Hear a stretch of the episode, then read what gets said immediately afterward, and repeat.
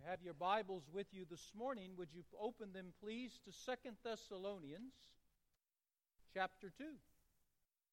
We continue our sermon series through the epistles of the Apostle Paul to the church at Thessalonica.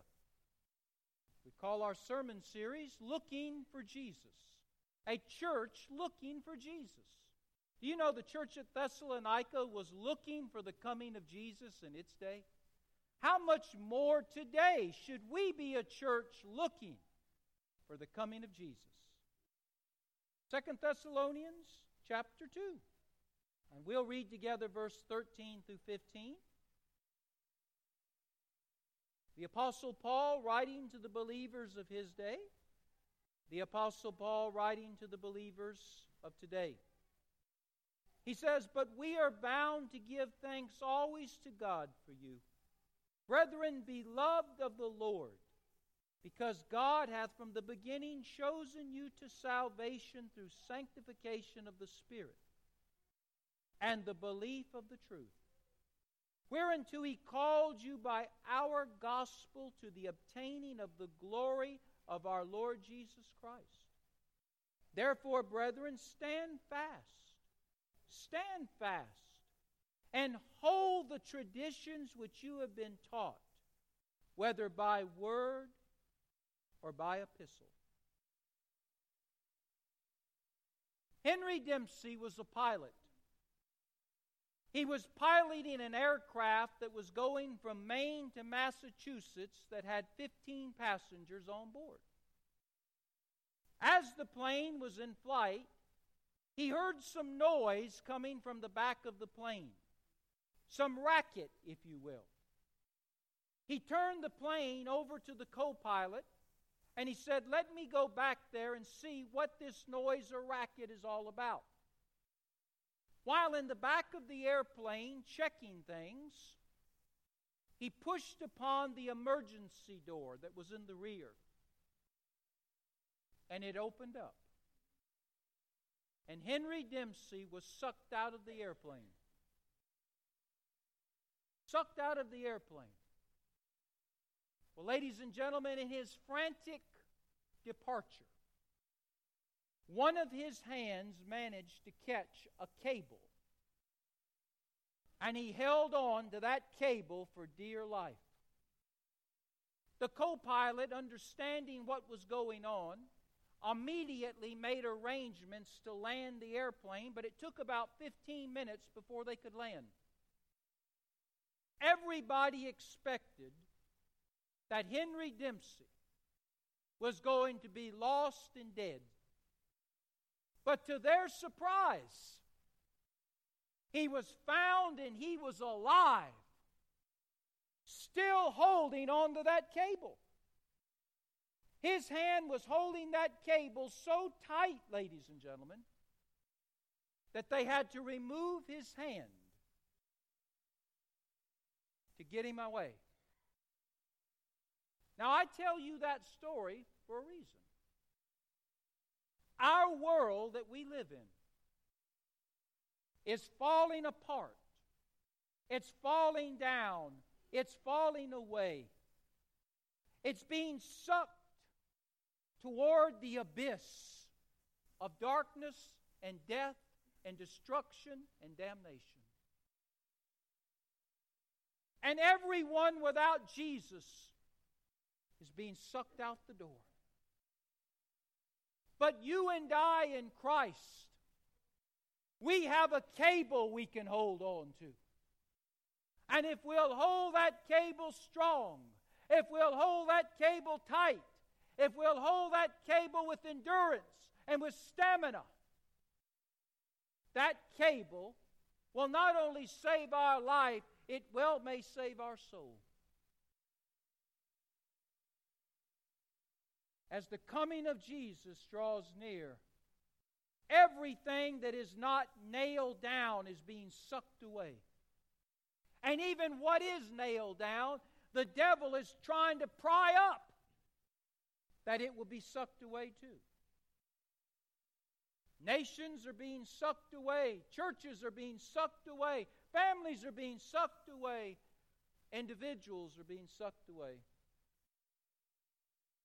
And what Paul is saying to the church of that day and to us find a cable and hold on. Find a cable and hold on. Some cables he mentions to us is found in Second Thessalonians chapter 2. He says, first of all, when you feel the sucking beginning, when you see the vacuum pulling, hold on to the cable of salvation. Verse 13, but we are bound to give thanks always to God for you. Brethren, you are beloved of the Lord. Do you see that, brethren? That's you and me. We are beloved. We are loved of God. We are beloved of the Lord. Begin, because God hath from the beginning chosen us or chosen you to salvation.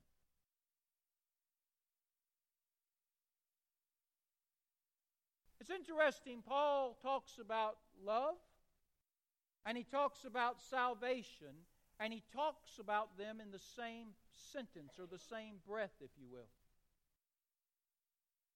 Paul wants you and I to know, in these days when things are being blown away, he wants us to know that God loves us. Look up here at me on this side. Do you know God loves you? Do you know that God loves you? Do you know that God loves you? Do you know that God loves you? Do you know that God loves you? God loves you more than anyone in this world ever will. He loves you unconditionally. And because He loves you and I unconditionally, He chose to save us by His grace. Now let's think about that love that Paul mentions. He calls the the church at Thessalonica and those Christians there, he says, You're beloved of God. Do you know, you saints at Miles Road, we are beloved of God. There is nothing that we can do, ears on, there is nothing we can do to make God love us more. Say amen. And there is nothing you can do to make God love you less. Say amen. That's important to remember because many of us live with the idea that if we do good, God loves us more. If we do bad, God loves us less. And we're always trying to perform for God. Listen to me. You can perform for God all you want, but He loves you right now just as much as He ever will. He loves you at the zenith, He loves you at the height, He loves you at the, the, the pinnacle. There is nothing more we can do to make God love us more unless He loves us to the utmost right now. And because He loves us that much, He chose to save us. We don't deserve to be saved. We can't save ourselves. And the truth of the matter is, we don't even want to be saved. But God, in His love, intruded into our world. And He came with an offer of salvation. He came. He called us by name. He convicted us of our sins. He compelled us to give our lives to Him by faith and in repentance. When I would not come to where Jesus was, He didn't do anything. Is that what it says? When I would not come to where Jesus was, He came to me. He came to you. Now, you might be asking this question, and it's a good one. Pastor, I'm a little bit confused.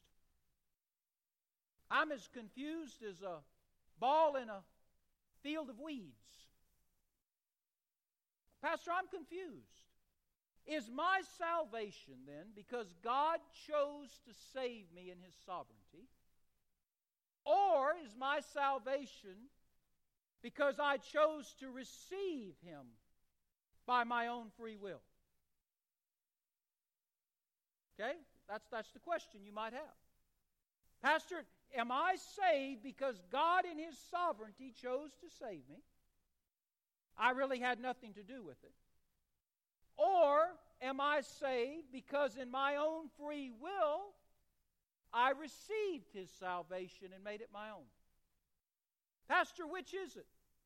The sovereignty of God or the free will of man? Both. Yes and yes. yes and yes. Do you know salvation is like a coin? A coin has two sides, don't it? You got to have two sides to have a coin. And on one side of the coin of salvation, there's the sovereignty of God. God chooses, God calls, God comes, God convicts, God compels, God converts, God changes. And there's an inscription on that side of the coin of God's sovereignty that says, chosen by God before the foundations of the world. Now, if you flip the coin over, it's interesting. Because the sovereignty of God is on one side, but the free will of man is on the other side. And there's an inscription on that side of the coin that says, Whosoever will call upon the name of the Lord shall be saved. Do you understand that you're saved by God's sovereignty? And you're saved by your free will choice. You see, that's keeping everything in the middle. One of the problems we have in today's church is that today's church always likes to stay in the ditches on the left and the right. Can you imagine walking down the road? God wants us to walk down the center of the road. Well, many Christians and many churches today and many denominations today, they don't walk down the center of the road. They get into the ditches that are on the left and right. God is not to the left, God is not to the right. God is dead centered in the middle. If you want to know where the will of God is, it's in the middle. When you put too much emphasis in salvation on the sovereignty of God, what you have is hyper Calvinism. And that will put you in a ditch on the left hand side of the road. When you put too much emphasis on the free will of man, that's called hyper Arminianism. And that will put you on the ditch on the right hand side of the road. Both of them are wrong. It is the Word of God's teaching that yes, God is sovereign. He does choose, He does come, He does call, He does convict, He does compel, He does convert, He does change. That's all true. But we have to agree to it. There has to be a yes from us, or it will not proceed. Say, Pastor, I don't understand it. Neither do I totally. When you and I get to heaven, we'll ask him and he'll tell it to us. So there's the cable of salvation. You better hang on to it. God loves me, and God chose to save me, and God gave me the witherall to say yes to Him. But then there's another cable you better hang on to. You don't want to get ripped out. You don't want to disappear. It's the cable of sanctification. Look at verse 13. Now, follow in your Bibles. Brethren, you are beloved of the Lord, because God has from the beginning chosen you to salvation through sanctification of or by the Spirit and the belief of the truth. Now, when we allow the Lord Jesus Christ to save us by His grace through our faith and repentance of sin in Him, the Spirit of God, the third member of the Holy Trinity, then gets involved and He comes into our life. You've heard me say many times the Spirit of God does not live in this church. This is just a building. The Spirit of God lives in a temple, and that temple is our body.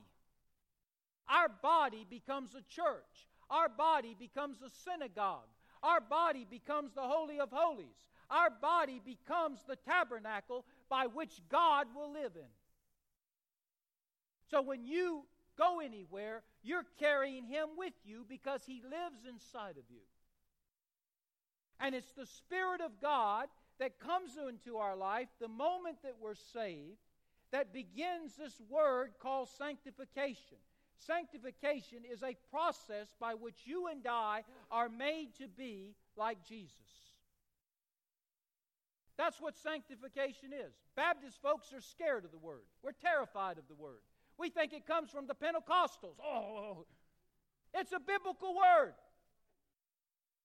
It simply means that the Spirit of God that came into your life the moment you said yes to Jesus is now doing a conforming, a transforming work in you, making you just like the Jesus who saved you. May I say to you, it is a powerful work to make a hell bound sinner into a heaven bound saint. It's a persistent work because it's continually ongoing. It doesn't just start on Sunday and stop on Monday. It is a constant, continual, uh, persistent, perpetual work that's going on each and every day of each and every week, of each and every month, of each and every year that we're alive. It's a progressive work because the more the Holy Spirit works in us, the more we become like Jesus. We ought to be more like Jesus today than we were yesterday. We ought to be more like Jesus tomorrow than we are today. It's a progressive work. It's steadily making us more and more like Him. It's a permanent work. Because once we get it, we will keep it, and it will be finished when we get to heaven. And it's a promised work. It's going to happen. You can't stop it. The devil can't stop it. The world can't stop it.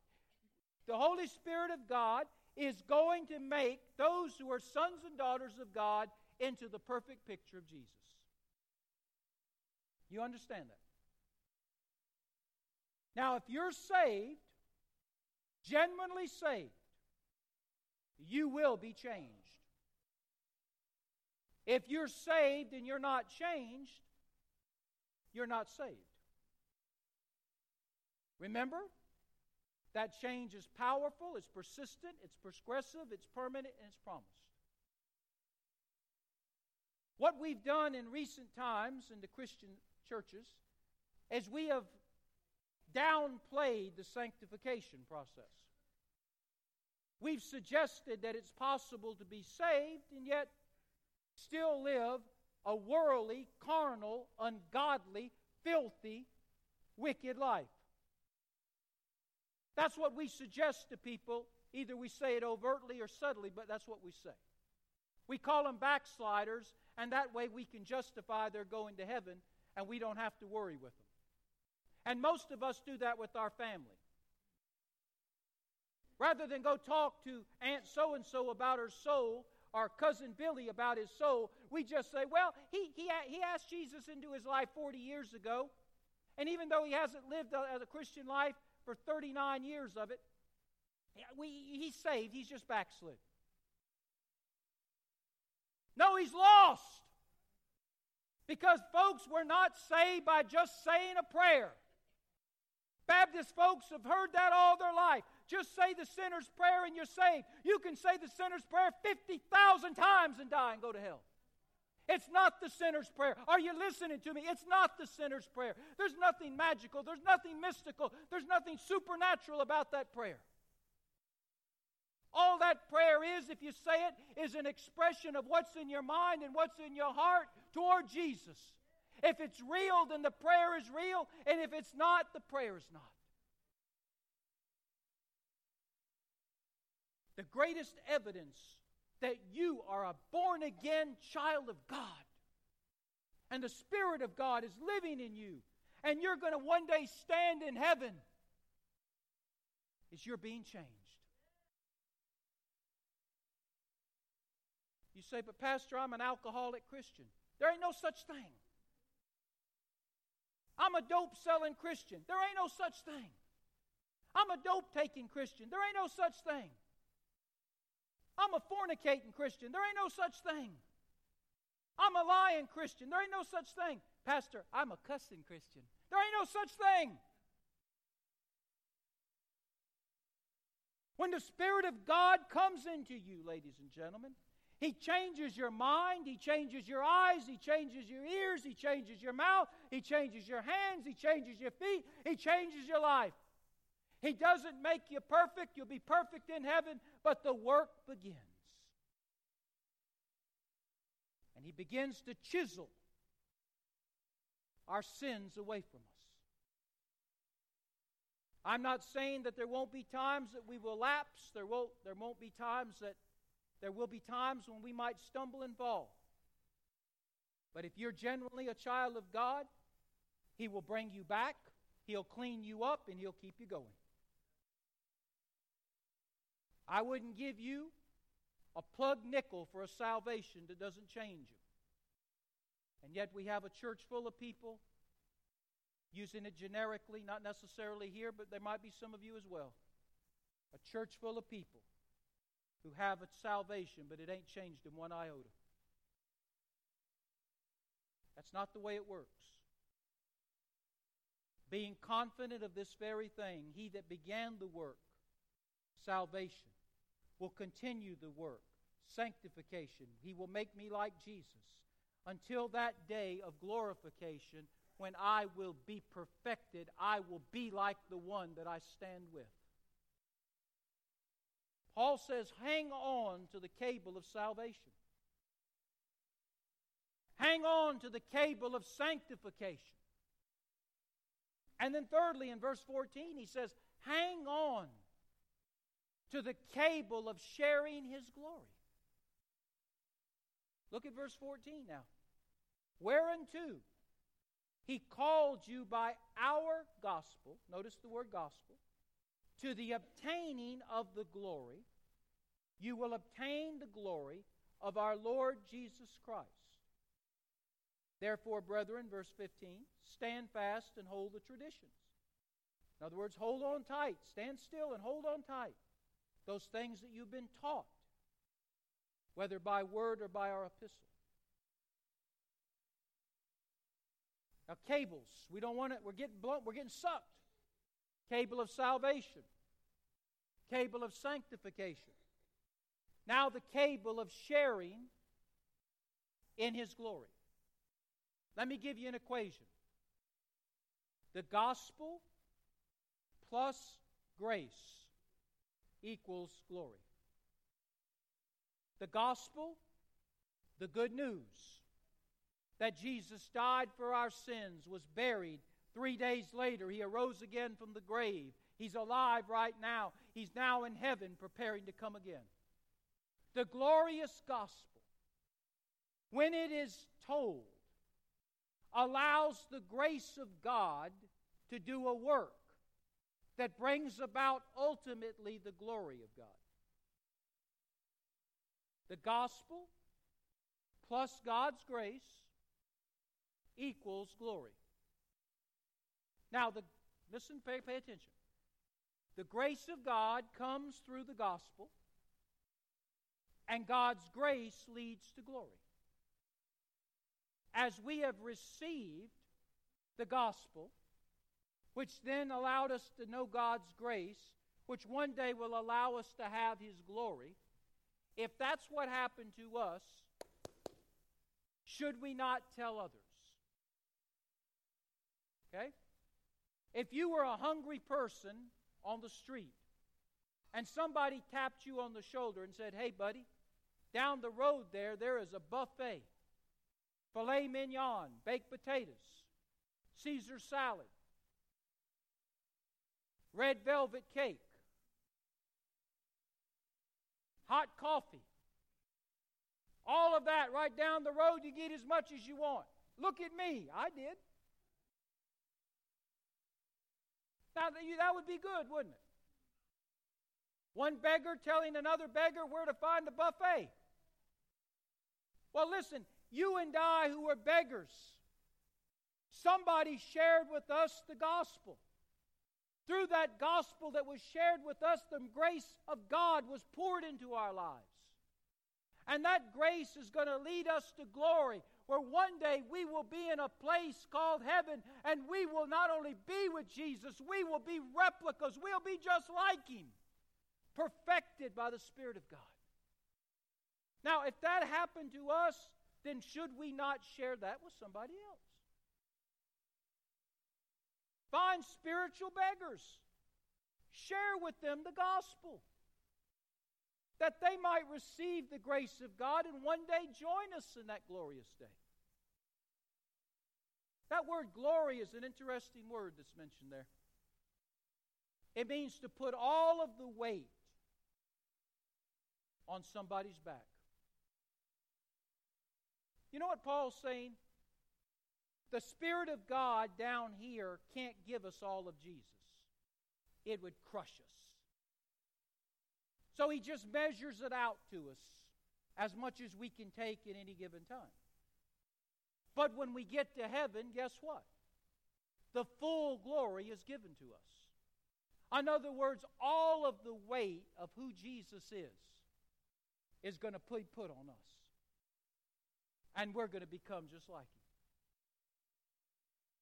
We will have the full weight of Jesus in heaven. And we will become fully like him. Wow. So you, we got a cable now we got to hold on to our salvation. God loves us and God wanted to save us and God did save us because we let Him save us. And then the cable of sanctification. God's making us like Jesus. This old world is becoming more like the devil, but we're being made like Jesus. And we're holding on to the cable of sharing His glory. Somebody shared the gospel with us. We received the grace of God. One day we're going to have the full weight of Jesus on us because we'll be look like Him in heaven. And we got to tell others. And then he closes it all by talking about prayer. I want you to look at chapter 3, verse 1 and 2 as we close. I believe Paul loved to pray. He's constantly slipping prayer into everything he talks about. And notice what he says in chapter 3, verses 1 and 2. He says, Finally, brethren, that's you and I, pray for us. The greatest Christian man who ever lived said, Would you pray for me? Pray for him for what? That the word of the Lord may have a free course and be glorified even as it is with you that we may be delivered from unreasonable men and wicked men, from men who have no faith. Paul concludes by saying, Would you pray for us? Pray for us as we proclaim the gospel. The gospel that brought us God's grace, that one day will bring us God's glory. Would you pray for us as we go out and tell that gospel to other people? Would you pray that we might do it faithfully? Would you pray that we might do it passionately? Would you pray that we might be doing it continually and constantly? Would you pray that we might be doing it with simplicity and plainness? Because the hour is late. The sun is coming down on this world as the sun is apparently coming up. And what you're going to do, you better do quickly. He says, pray that this gospel will have a free course. You know what that free course means? It means without any hindrance, without any harassment, without any haltings, that that gospel will get out. And then notice he says, and be glorified, even as it is with you. Paul's saying that when I go out and share this gospel, and I'm asking for your prayers when I do it, may I do it as a gentleman or as a lady the gospel might be offensive, but may I not be offensive. Ladies and gentlemen, that's a good way to pray for each other here today. That when we go out of this building, we who are recipients of the gospel, somebody talked to us and told us, we are recipients of God's grace, we one day who will be recipients of the full weight of His glory, that we would take what was so freely given to us and take it to others. Take it to others in our inner circle, take it to others in our outer circle, take it to others that may be in no circle of ours at all, but God brings them across our path. And may we, as ladies and gentlemen, share with them the faith. And then he says something interesting. He said, Pray for us for that, because in verse 2, there's going to be a need for protection. Whenever you make a decision to do something for the Lord that's life changing, that's difference making, there will be an enemy who will immediately do all he can to detour you, deny you, delay you, to discourage you. And he uses two illustrations in verse 2. He says it'll come from unreasonable men or wicked men, neither of which have no faith. The term unreasonable men speaks of men inside the church. Saboteurs, terrorists from Satan who have come inside the church, and their mission is to block the Great Commission, to do all they can to hinder the work of the Great Commission in the church going out of the church. Do you know there's some people that do not believe in the Great Commission? They see no reason why we should be giving money to missions when we have such a pressing need for carpet here, when we have such a pressing need for light fixtures up there, when we have such a pressing need for ornaments on these little trees with nothing on them. And by the way, they will be decorated later. Do you know Satan has men and women who sit on deacon boards and sit on committees, and their whole purpose is to do anything and everything they can to keep the church out of missions. We don't need to send our money to Africa because we've got needs here. Have you ever heard that? I can't believe you're going over there and sharing Jesus with those people. If they get saved, you telling me they're coming to my church? This is my church. They're not the right color to come to my church. They're not the right class. They're not the right culture. They don't have the checkbook that I have. I'm not wanting them here.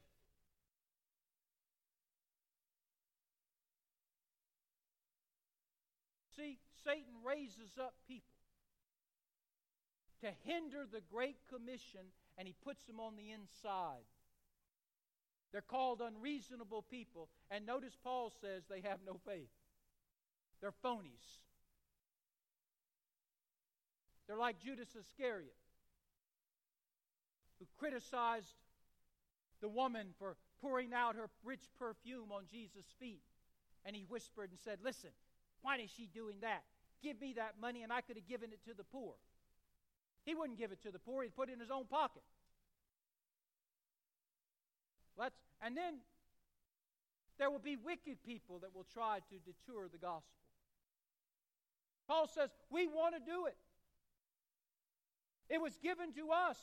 We received it. We're going to have it all one day. We've got to tell others about it, that they might receive it, that they might have it, that they might get it all one day.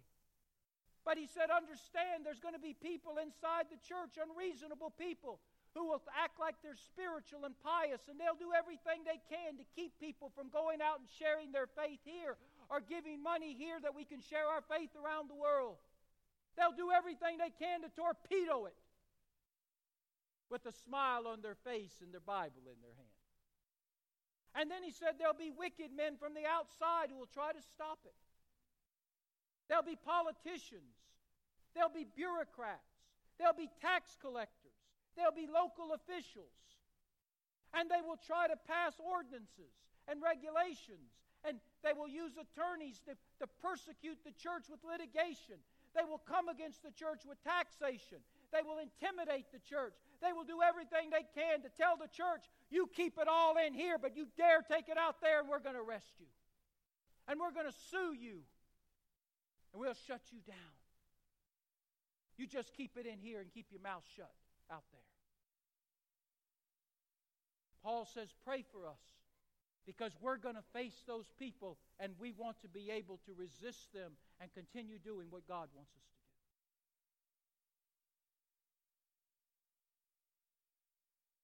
do. In closing, you might be thinking to yourself, and I kind of alluded to this last week Pastor, every single message you preach sounds like the same thing. You're right.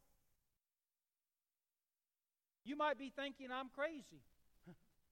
Pastor's getting old, he's senile. He, you know, when people get old, they just repeat themselves all the time. No, I'm not senile, I'm smart. Because I understand something. We will be no greater as a church than the foundation in which we build ourselves on. And Paul understood that too. That's why in every epistle he writes, the theme is the same. Know you're saved, live a holy life, pray and witness and serve and give to the glory of God. That's the what he says. He's like a broken record. He just says it with a different song. But it's the same old music. Make sure that you're saved. Make sure that your life has been changed by the power of God in Christ Jesus. Live a holy life. God is holy. You be holy. Pray as if everything depends on you. Pray with fervency. Pray with passion. Pray, pray, pray. And share your faith. Fulfill the Great Commission in you. Fulfill the Great Commission with your brothers and sisters in the corporation called the church. Serve. God saved you to serve.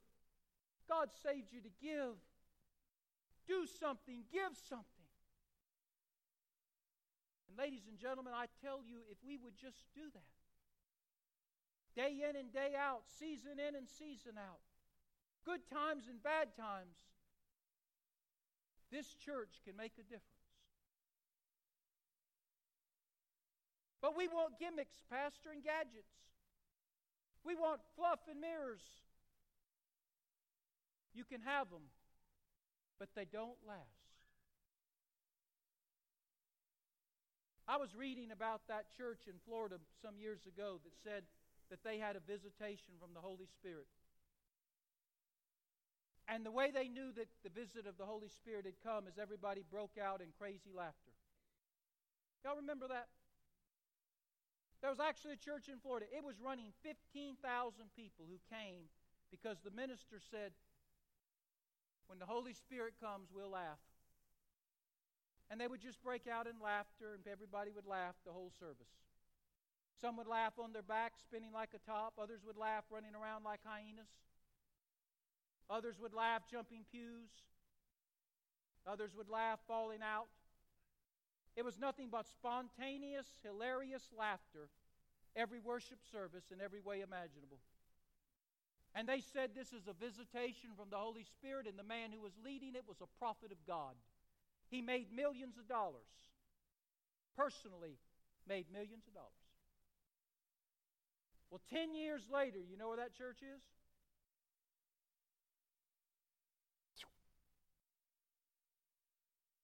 because another gimmick came along.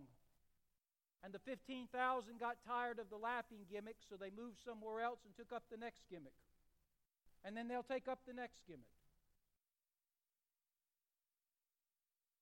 You see, the church is always looking for gimmicks. Our young people are always being told you got to have a gimmick. Get young people to come. Our older people are told you got to have a gimmick to get them to come. Listen, what we need to do is work on the fundamentals and the foundations of our faith. If we do that, we will have the manifested power of God in this church. And we won't need the gimmicks. We won't need the gadgets. We won't need the smoke. We won't need the mirrors because when God's in the house, He'll do it. And it won't be a work that'll just last for a few weeks or a few months or a few years. It'll be a work that'll last for eternity.